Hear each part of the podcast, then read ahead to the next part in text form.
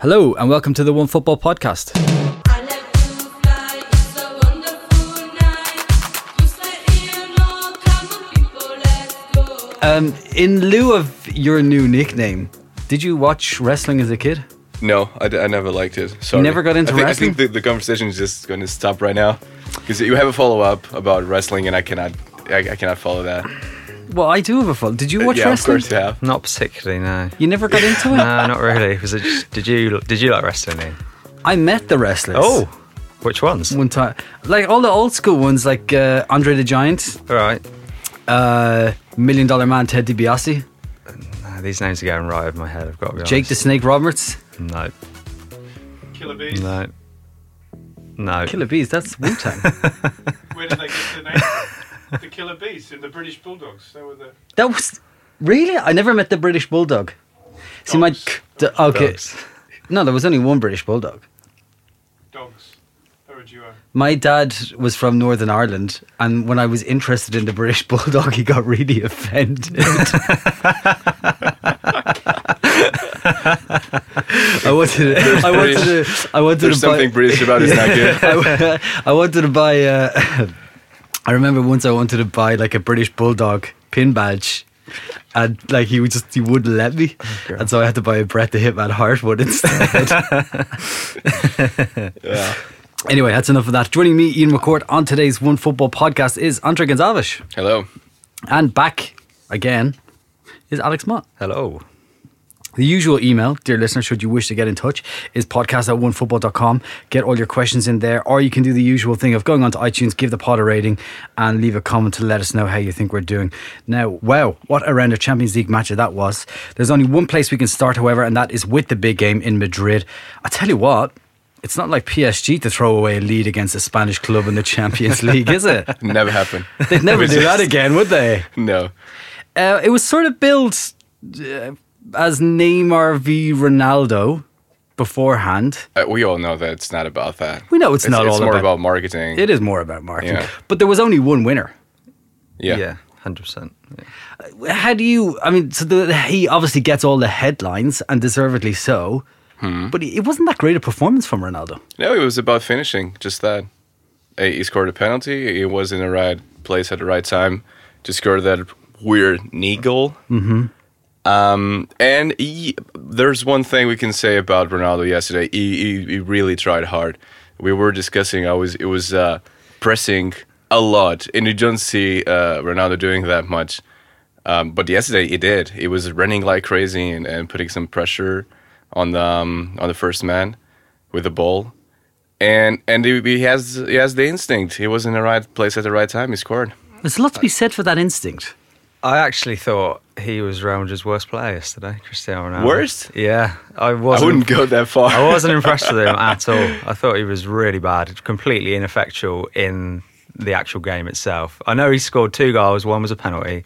One was p- a proper poacher's goal, but I wasn't impressed with him in, in general play. And you're a- Marquinhos had him in his back pocket. I thought. And you're a former professional footballer, so you know these sort of things. I, I If- just I wasn't impressed with his. if I have to pick the worst, the worst one um, was What? definitely Isco. It was a dis- yeah, Isco disappoint- wasn't great, but it, I mean, when you compare Real Madrid, the Real Madrid team to the PSG team yesterday, it was different league really. PSG looked so naive. Um, Yeah, you know, it- this- again, yeah, it's again, so yeah, weird, right? Yeah, this, They- They've been doing this for a lot of years. We would expect a different approach, but no. Again, totally naive. They gave away the game. They had the game on their hands, and they gave it away. In the beginning of the second half, we were watching, and I was just saying, "This is just a matter of time. They're going to get the second one." what what is that? Is that a, is that a mental thing? I don't know. I think a lot of it has to be put on Emery's shoulders yesterday. Um, What you think he's not tactically preparing them properly before the games, or how do you see uh, it? uh, they started really well, but that the change when he took Cavani off um, so on 70 crazy. minutes and bring on crazy. Meunier. It was, Just to explain that, so he brought he brought Cavani off. yeah, Meunier. Meunier came on Yeah. and switched to right back. yeah, Yeah. And he pushed Dani Alves Pushed up further, Alves and Neymar further. moved into the centre. yeah, Yeah, Okay. that was the Uh, plan. and then I think Real Madrid's second and third goal both came from the left hand side, where there was just wide open spaces for them to attack in. Um, yeah, I I think a lot of it's got to be blamed on Emery, to be honest. It's interesting that this Meunier business. I think he's the eighth best player in Ligue 1, I thought, or the best paid player in Ligue 1. Meunier? Yeah, Hmm. but he's, and I don't want to be too harsh to poor Meunier, but he's rubbish. No, I don't think so. He was I at think so. fault. I think he was at fault for. Remember the, the? I know we referenced the Barcelona game from last season. Yeah. He was at fault for about four goals in that one. But it's really hard to to uh, uh, okay, you can say that, but uh, if I remember that game correctly, it wasn't all about one guy. It was a team that completely folded. I think if PSG have ambitions of winning the Champions League, then Meunier can't be a right back. I think that Meunier is actually a very good right winger. Well, That's the yeah, problem. Well, probably better than Dani Alves. Yeah. No, he's actually a good uh, right winger. I think he has some problems uh, defending, and if again, if you want to win the Champions League, you need a proper fullback. You know, just go back to your point for a moment about Isco. Hmm. I actually thought Isco played quite well. I thought he reinforced the midfield a bit. Oh yeah, I mean, I, I thought he did okay. I didn't like it. Oh, it was you who didn't like Yeah. him? No, yeah, he, why he- didn't? he, he missed a lot of stupid passes, um, and he was not press, pressing as he should because it doesn't do that much. But if you're playing Getafe, it's okay. But if you're playing a PSG, you need to do, do you know, you need to do the extra mile, and he was not doing that yesterday. So one of the questions I had, why I wanted to ask you about was, was he right to drop Bale then? Because Bale, Yeah, Bale, th- Isco is the. But I think so. I think I, I would I would drop Okay. Bale and, and play Isco, but it was about the, the attitude. It was uh, I was expecting something different from him. Okay, oh, that's the end of Bale, is what I would suggest. Do you think? I think the end of Bale was a long time ago. Yeah, I think this is a real signal from Oh. Zidane, though, that that's you're no longer Yeah. my main one of my main players. I'm Hmm. trusting in the players who won me the double. Uh, was it the double last season? Yeah, who won Yeah. all the trophies for me last season? And I think that's a But also from a technical point of view, it makes sense. Um, Yeah, I- if you're, I if you're can't playing, disagree if you're playing PSG, it makes sense to have an extra man on the midfield and dropping one of the wingers. It makes total sense. So I agree. Yeah, I agree. Yeah, poor him. Um, we're often skeptical of Zidane's tactical influence. We sort of, I mean, we've all heard that halftime team talk at the Champions League. You know, go out there and do better. sort of makes Ryan Giggs sound like a tactical genius. Uh, but I thought it was interesting his substitutions last night. They could be argued that they won the game for him. I yeah. Also, because at the same time, uh, Emery did what he did. It was like a perfect combo Yeah. for, for Madrid. Mm. But yeah, A- Asensio was Sensio was brilliant when he came on. amazing. He he did everything well. He was incredible. And exploiting that space on the right hand side, you know, with Meunier and Dani Alves pushing up. Yeah, PSG's right hand side. PSG's right hand side. Yeah, Yeah. He, yeah, he was really exploiting that. It was yeah, yeah. Well done, Zidane. I didn't personally think he had it in him. But, um, yeah, no, well done. So you're doubting World Cup winner. Yeah, I, just- I just- yeah. I mean, I've seen that halftime team talk in the Champions League last year too, and I, don't- I don't know. I mean, but yesterday, To, yeah, he, uh, he- to he be did fair, in the last 25 minutes of the first half, uh, Real Madrid were completely, completely lost. Yeah. they were out of the game for a while, and uh, we're just seeing the three midfielders plus Casemiro just running and running and running and chasing the ball and doing absolutely nothing. They were completely lost. In those 25 minutes, if they conceded, I think the, the history of the game would be different. I think it's interesting with Casemiro. His last season, I was a huge fan of his, but he's his influence and his ability to help dictate games uh, has waned this season, and I don't understand why. He's uh, he's, he's the way he plays is really physical, and I don't think he's fit enough to to He's play played a lot of football as well. Yeah, it's a lot of games on it. Also, in the every time Madrid are playing some, you know, the better teams, Mm-hmm. Casemiro works as a, a third centre back because he Mm. he drops like twenty meters on on the field on the pitch, and he is another centre back. Mm. And the, if you're playing for Real Madrid, you don't need that. But al- al- also that happens because uh, Madrid used to play uh, the, the defense used to play way higher on the pitch with Varane and Sergio Ramos. Oh, yeah. They're playing lower. Yeah. That because with with Pep, Pep was a butcher, but he had one this very good characteristic. He he, he, read the, he reads the game so well, Hmm. and he's really quick. He's 34, I think. Yeah, he's still older than that, He's, yeah. he's still so quick. It's it's incredible. And Varane, yeah, it, it, it doesn't have that skills. I miss Pep. I miss Pep as well. He's always good for a, a nice, It's- ridiculous red card. Imagine all the, the amazing stories we're losing because we're not paying enough attention to Turkish football right now. Yeah. Um, there's a lot of talk before the game also about the pressure on Neymar and how he would cope with it. Personally, I'm not sure he did. I thought too often he was trying to do it alone, too interested in. uh, He was wasn't interested in using his teammates as often as he should. His head's down. He's just trying to do. It's like he's trying to be a PlayStation player. Yeah, he was just running up blind alleys all night. I think he he had he dribbled 13 times last night, which was four, which is four more than any other PSG player, I think. Um, and none of them were effective in any way. It was um, no, he was he just looked like he wanted to do it all himself last night, and Yeah. it didn't work at all. Also, Lo Celso, um, Yeah. it was it was it was lost yesterday, and I was I was all. But that's his manager. I, I, I blame Emery for that. But Yeah. Lo Celso is a very good player, but he was not, he's not playing on his um, his position first starter because he, he plays way up front. I mean, in Argentina, he was playing behind the striker. In in in, in PSG, they're playing him like almost as a number eight. It doesn't Yeah. make any sense. I was expecting Diarra to start. but, you know, Yeah, more muscle. Yeah, I More, mean, he's just more to start- experience. yeah. He's probably not completely match fit though. I think if he Probably was match not. fit, he would have started yesterday. But yeah, Lo Celso was. Yeah, you've got like you say, you've got to blame Emery for that. If he's been asked to do a job that he's not used to doing, and, And he, he- makes a mistake like he did with the penalty, then you've got to blame the manager. And he's going up against um, three. oh, I mean, I mean, the likes of Luka Modric and Toni Kroos. Yeah, Yeah. Who are. And Modric was. I thought Modric was superb last night. Yeah, Toni Especially in the Kroos second was not. Kroos was okay. Yeah, also disappointing. I, I, I when you keep, I when you keep such think- when you keep such high standards for Kroos. I, I that know, I know, performance but I keep okay. thinking of those last 25 minutes in the first half, and it was chaotic. And uh, Yeah. I have to blame the old midfielders for that. I'm sorry. So overall, a pretty we'd agree a pretty disappointing performance from PSG. yeah, Yeah. very, very. very naive, as Yeah. you said. It's Do- like, They have any chance? yeah, they have the away goal. I mean, can, Yeah. it can happen. They scored. They scored at Bernabeu. Wow, I would have said no. you had said They have a chance, but I can't see Real Madrid not scoring in Paris. So, it'd And that's difficult. the- yeah, that's the killer. What about Thiago Silva not playing? I don't find that surprising. I don't think he's very good, and I don't think he's been good for a while. It's an interesting power play from Emery, though, isn't it? You'd think he'd pick all his big players in the biggest game. Maybe he's sort of making a point about, don't think- that's something there. I don't think Thiago Silva would have made a difference last night. No. is what I would say.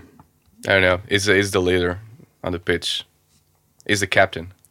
So- Didn't didn't help in the his leadership skills. Didn't help in the seven one against Germany, did it? anyway, moving on.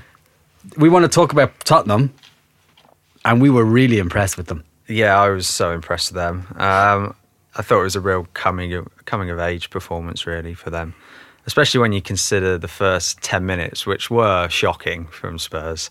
Um, but the way they just kept the ball, kept recycling, Dembele in particular was brilliant. Um, it was reminiscent of Man United in Turin in '99 for me. Their their comeback win. It was. Uh, it was Man United brilliant. fans will not appreciate that comparison. That's like their holy grail right there. Well, I, I thought it was yeah superb. I can't remember a Premier League performance away from home as good as that for it's a long in- time. it's interesting that you mentioned Manchester United because I'm always reminded of that Alex Ferguson team talk Yeah. for against Spurs when he would just say, "Lads, it's Spurs." Yeah. but that one of the things that Pochettino has definitely instilled in them is that right mentality. yeah, they're not Spursy anymore, which is and that takes years to get rid of. You know, because there's and there's been an aura around Spurs for a long time. Same as Man City before that. Um, but Pochettino's yeah, as you say, he's sort of instilled the mentality in them. He's coached out of them. I think they're confident now that they can go anywhere in Europe and get a result. And which is tactically, yeah, it's, it's just incredible what, what Pochettino is doing with uh, Speak to me about with, it. with Tottenham. No, it's it's uh, it's amazing. Um, I, I sometimes I, I I I talk to Louis a lot about the the differences between um, the English approach when they play at home and when they play abroad.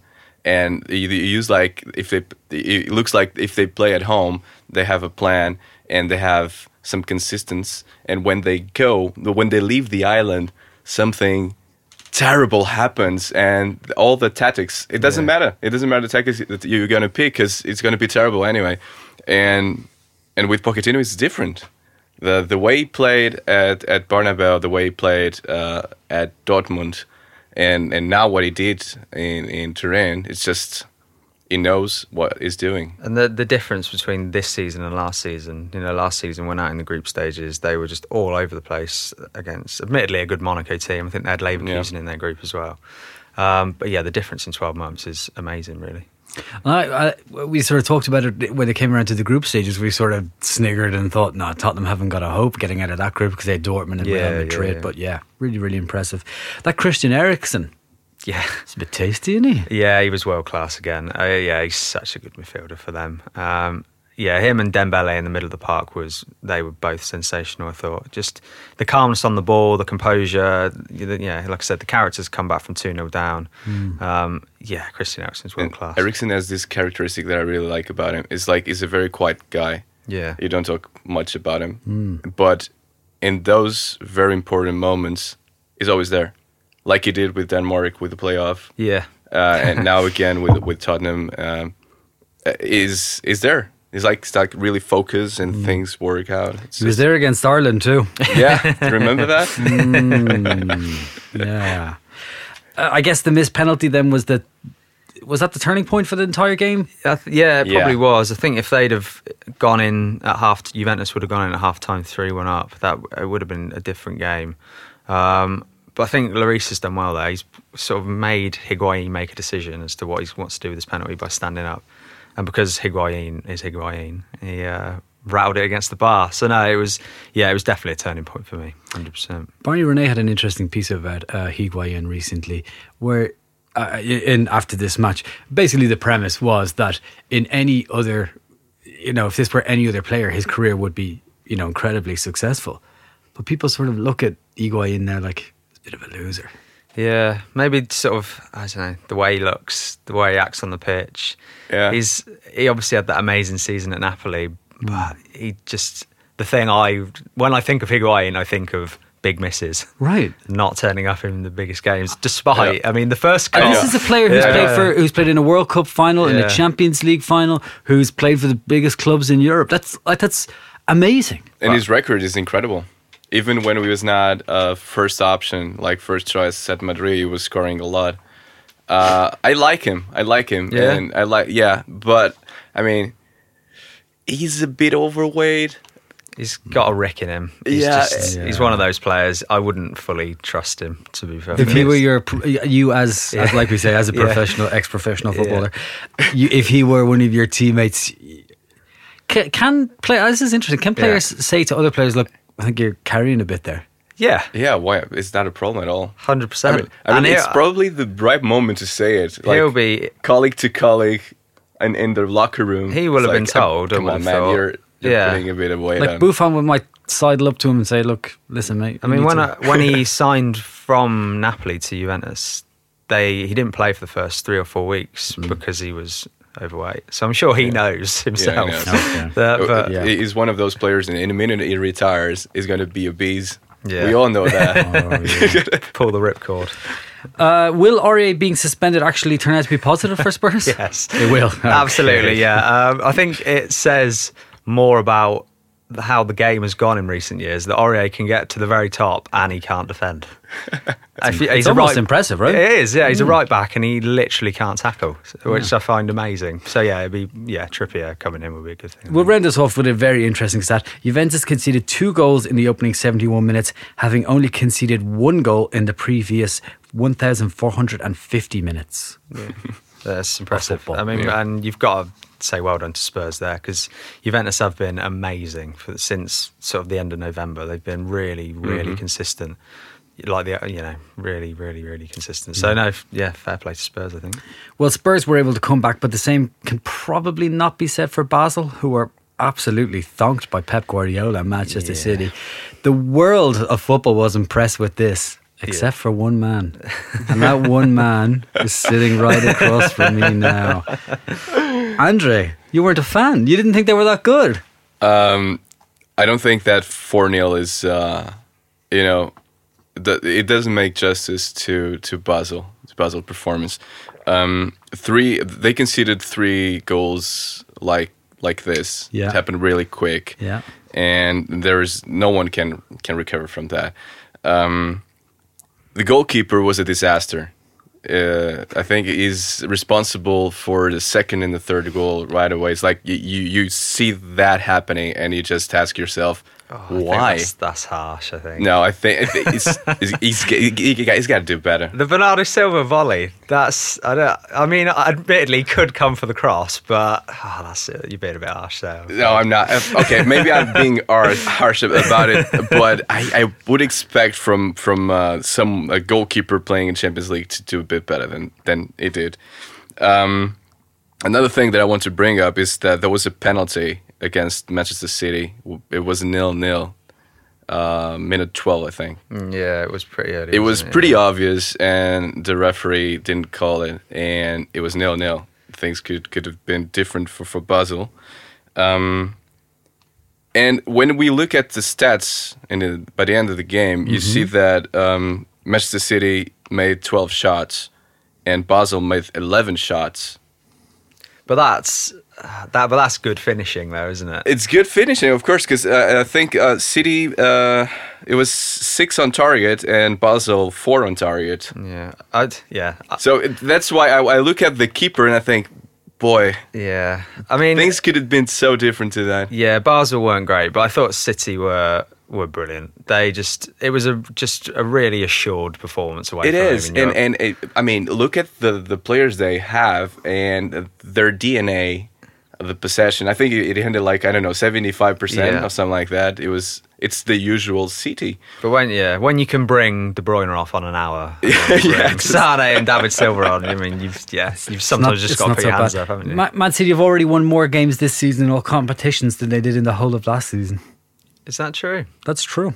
No, they're good. They're yeah, they're just. I mean, if if they get the right draw and they keep playing like this, I can see them getting to the final. Yeah. Is there any imaginable scenario in which Basel can come back? One word answer. No, of course Okay. not. Very good. now, of course, we couldn't talk about teams being crushed without mentioning what Liverpool did to Porto. Portuguese football, Andre. What the hell is happening? It's not about Portuguese football in general. No? Okay. No. Just Uh, Porto are rubbish.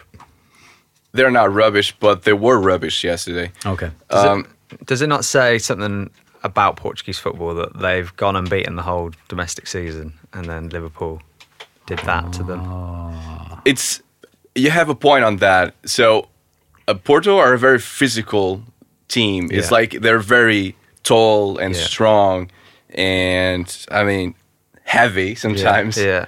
Um, and it's about intensity, and they they put a lot of intensity in in their football. And most of the teams in Portugal play a very relaxed football, and, that doesn't work um, in Europe. Yeah. It It sounds, like they're, it sounds like they're on beach chairs during the game. And that gear shift from sort of league football to Champions League football It's caught up with them. Yeah, it's killing everyone. I actually thought Porto. We watched it together, me and Joe. I thought we started. They started really well. They started really well, and they they had Yeah. they had more possession and all that Yeah. stuff, but it was completely passive. And then yeah, Liverpool broke three times, and It yeah, was uh, the, them, and four goals in counterattack Yeah. in five, so uh, they knew what to do against Porto. They studied the team. They knew that, that but Porto they have a problem that they're not their passing abilities are not over the roof, and some of these guys have been. I would say overproducing in in this season. They're not as good as they are, honestly. Guys like um, André André or uh, Sergio Oliveira or Otavio, they're decent players. They're not top players. Okay. I actually Eh. thought it played into Liverpool's advantage to be away first because they're Yep. they're an away team. If they get you know counter attack, they're they're a counter attacking team, so it worked. But it sort of played into Liverpool's favour, really. I thought. Nice tweet from Peter Crouch. If Salah didn't panic in front of goal, he'd score more goals. Says Peter Crouch. what an absolutely magnificent goal that was, by the way. Oh yeah, it was a great finish. The yeah. thing is, if you if you look at uh, He basically juggled the ball into the Uh, goal. he's so good. Yeah, Yeah. he's so, yeah, so good. but if if you if you think of uh, Portuguese football as a whole, uh, we we should expect more from Porto because they have a giant budget compared with the rest of the crew. Yeah. Mhm. Their budget is around 110 million euros, and Benfica are on 60, and Sporting are on 45. It's a big difference. They have to do better than that. Yeah. Uh, and so far, they're doing well on the Champions League, but you know, it's about intensity. We should heap some praise on Liverpool. Yeah, they Yeah. were fantastic. Yeah, they were so so good. Um, you don't score five away from home in the Champions League without doing something special. But like we just said, it, it sort of it was a perfect storm for them. Really, Portugal, uh, Porto, you know, were pushing forward, trying to get that goal, and then Liverpool just kept breaking and breaking. And they have, the, they have the speed to get behind them. yeah, in, when I looked at the midfield of Wijnaldum, Henderson, and Milner, I wasn't expecting a five 0 away, away No from one- home victory. no one was but no, it's that. fair play. They were they were great. They were, and the front three were obviously fantastic. As- Uh, Robertson al- looks brilliant at left back. I think Liverpool finally found a left back after about twenty five years. I'll round this off with a question for both of you. Sadio Mane is the fourth Liverpool player to score a hat trick in the Champions League. Can you name the other three? No, but I can tell you Uh, that it was the first time there was a Champions League hat trick uh, at uh, Stadio do Dragão. Okay. I'm going What happened Yossi before? Benayoun, Well, yeah, go on. Michael Owen, Yeah. and Fernando Torres. Oh, he was so close.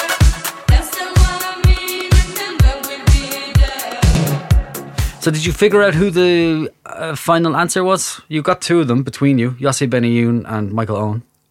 I said Fernando Torres, didn't I? I? It must be Luis Suarez. Suarez, yeah, could be. No, Who is it? Uh, Robbie Fowler. no.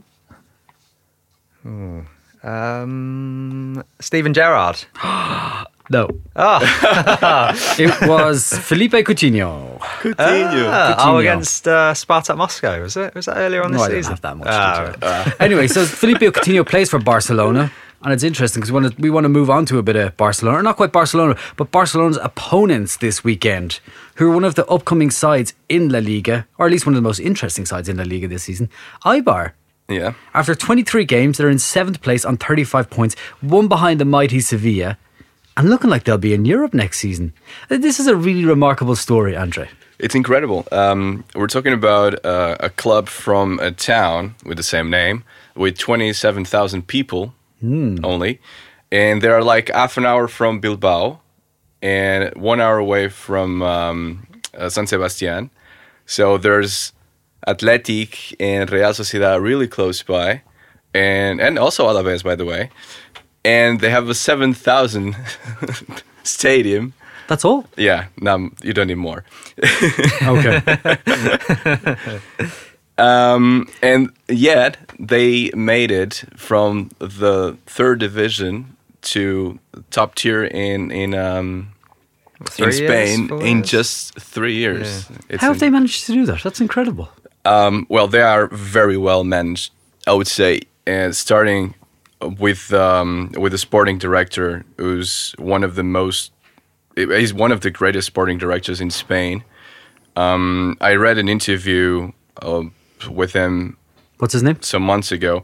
Fran Garagarza. It's like typical Basque name, Okay. and and I is the way they approach the the um, the the Eibar spirit is is more like it, this is a big family, and in order to sign some player, we need to know uh, how friendly he is and how he behaves uh, close to family and friends. So instead, they do one very uh, one really interesting thing. Sometimes when they uh, need to um, sign a player, they talk to friends of that player, or or uh, the girlfriend or uh, the wife to know the player better, and to see if there's the pro the right profile to That's, that's interesting. to uh, to you know match the spirit of Eibar.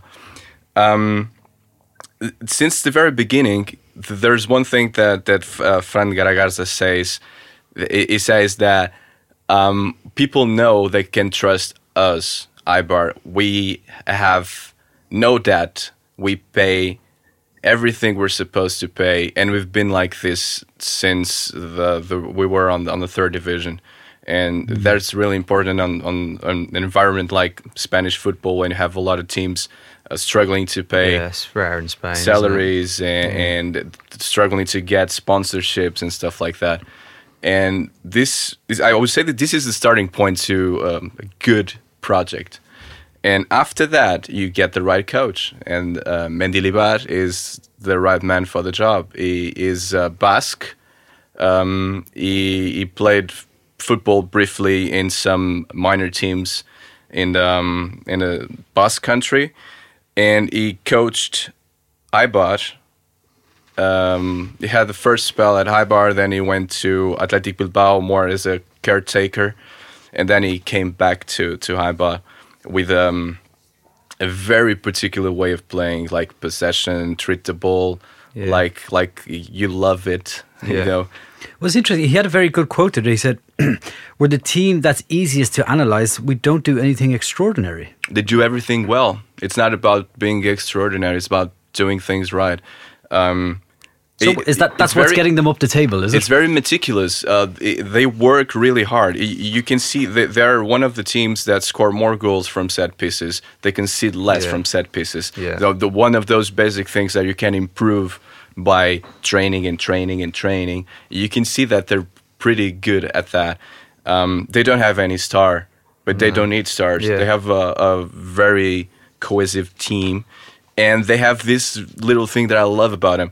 They get a lot of players that are kind of lost, and they they bring them back to life. They did that with Pedro Leon, who's Yeah. now is is injured, but um, last season was incredible. And it's as close to a star as they have. Yeah, Yeah. Uh, Jose Angel, that it was at at uh, Roma, it didn't work. Then Porto, it didn't work. Then now he's one of the best left backs in La Liga. But that, that's a gamble, though, isn't it? Take bringing those players in, you know, that it's a- can backfire. the, but obviously the they've thing got is, good it's a bit of a gamble, but they make they make it work. It's Yeah. incredible. They also did that with Paulo Oliveira, centre back. It was it was a very good centre back for Portugal, 121.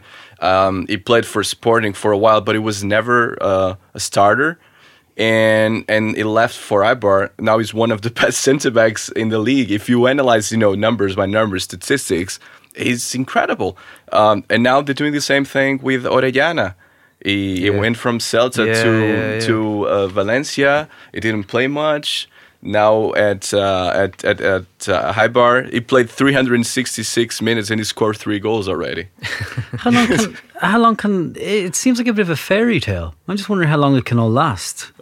I hope it lasts for for a long, long time because uh, in a world of um, of foot, it- this this this football nowadays is mostly about big investment and Yeah. uh, breaking records with transfer fees and stuff like that. It's it warms my heart to see some clubs doing what Eibar uh, are doing. Uh, you don't. They prove that it's not about the money. It's it's about the project. If you have uh, good people uh, r- working hard, things beautiful things can happen. Will they end up in a European spot? I would like to, um, but I it, I think it's going to be really hard to, to make it because I was looking, and they're going to play Barca at home, uh, and then uh, Villarreal and uh, Madrid. I But can, they have, I they have can see them getting something against Barcelona this weekend. I, I also think Yeah. that, and also against Madrid, why not? Yeah. Uh, they're really, really tough to beat at home, really tough. And then they have to go to Mestalla and also to Metropolitano to play Atleti.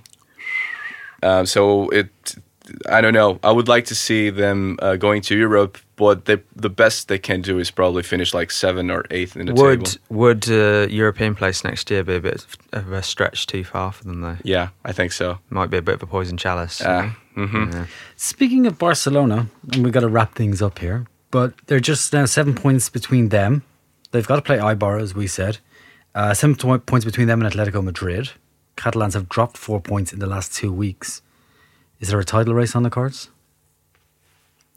I still think that seven points is like it's a good it's a good cushion pillow, right? I think there is a title race. I think Barcelona, are, yeah, they're sort of stagnating a little bit. They've drawn the last two games. Eibar this weekend. I can see them dropping points. Maybe And with an eye on the Champions League. And Atleti are the most Atleti they've been for years now. I mean, they're just so Well, yeah scrappy. it's- We'll end it with one that incredible statistic. How many goals have they conceded so far this season? They conceded nine goals in All 23 Yeah. matches. So, it's it's a it's a La Liga record alongside with Deportivo somewhere in in the 90s. Yeah, I think- and then that year uh, Deportivo won the. I think the there's a league. title race back on. That's- Okay. yeah, I reckon. Okay, well, that's all from us today. My thanks to Andre, Alex, and producer Damo, and thanks to you for listening.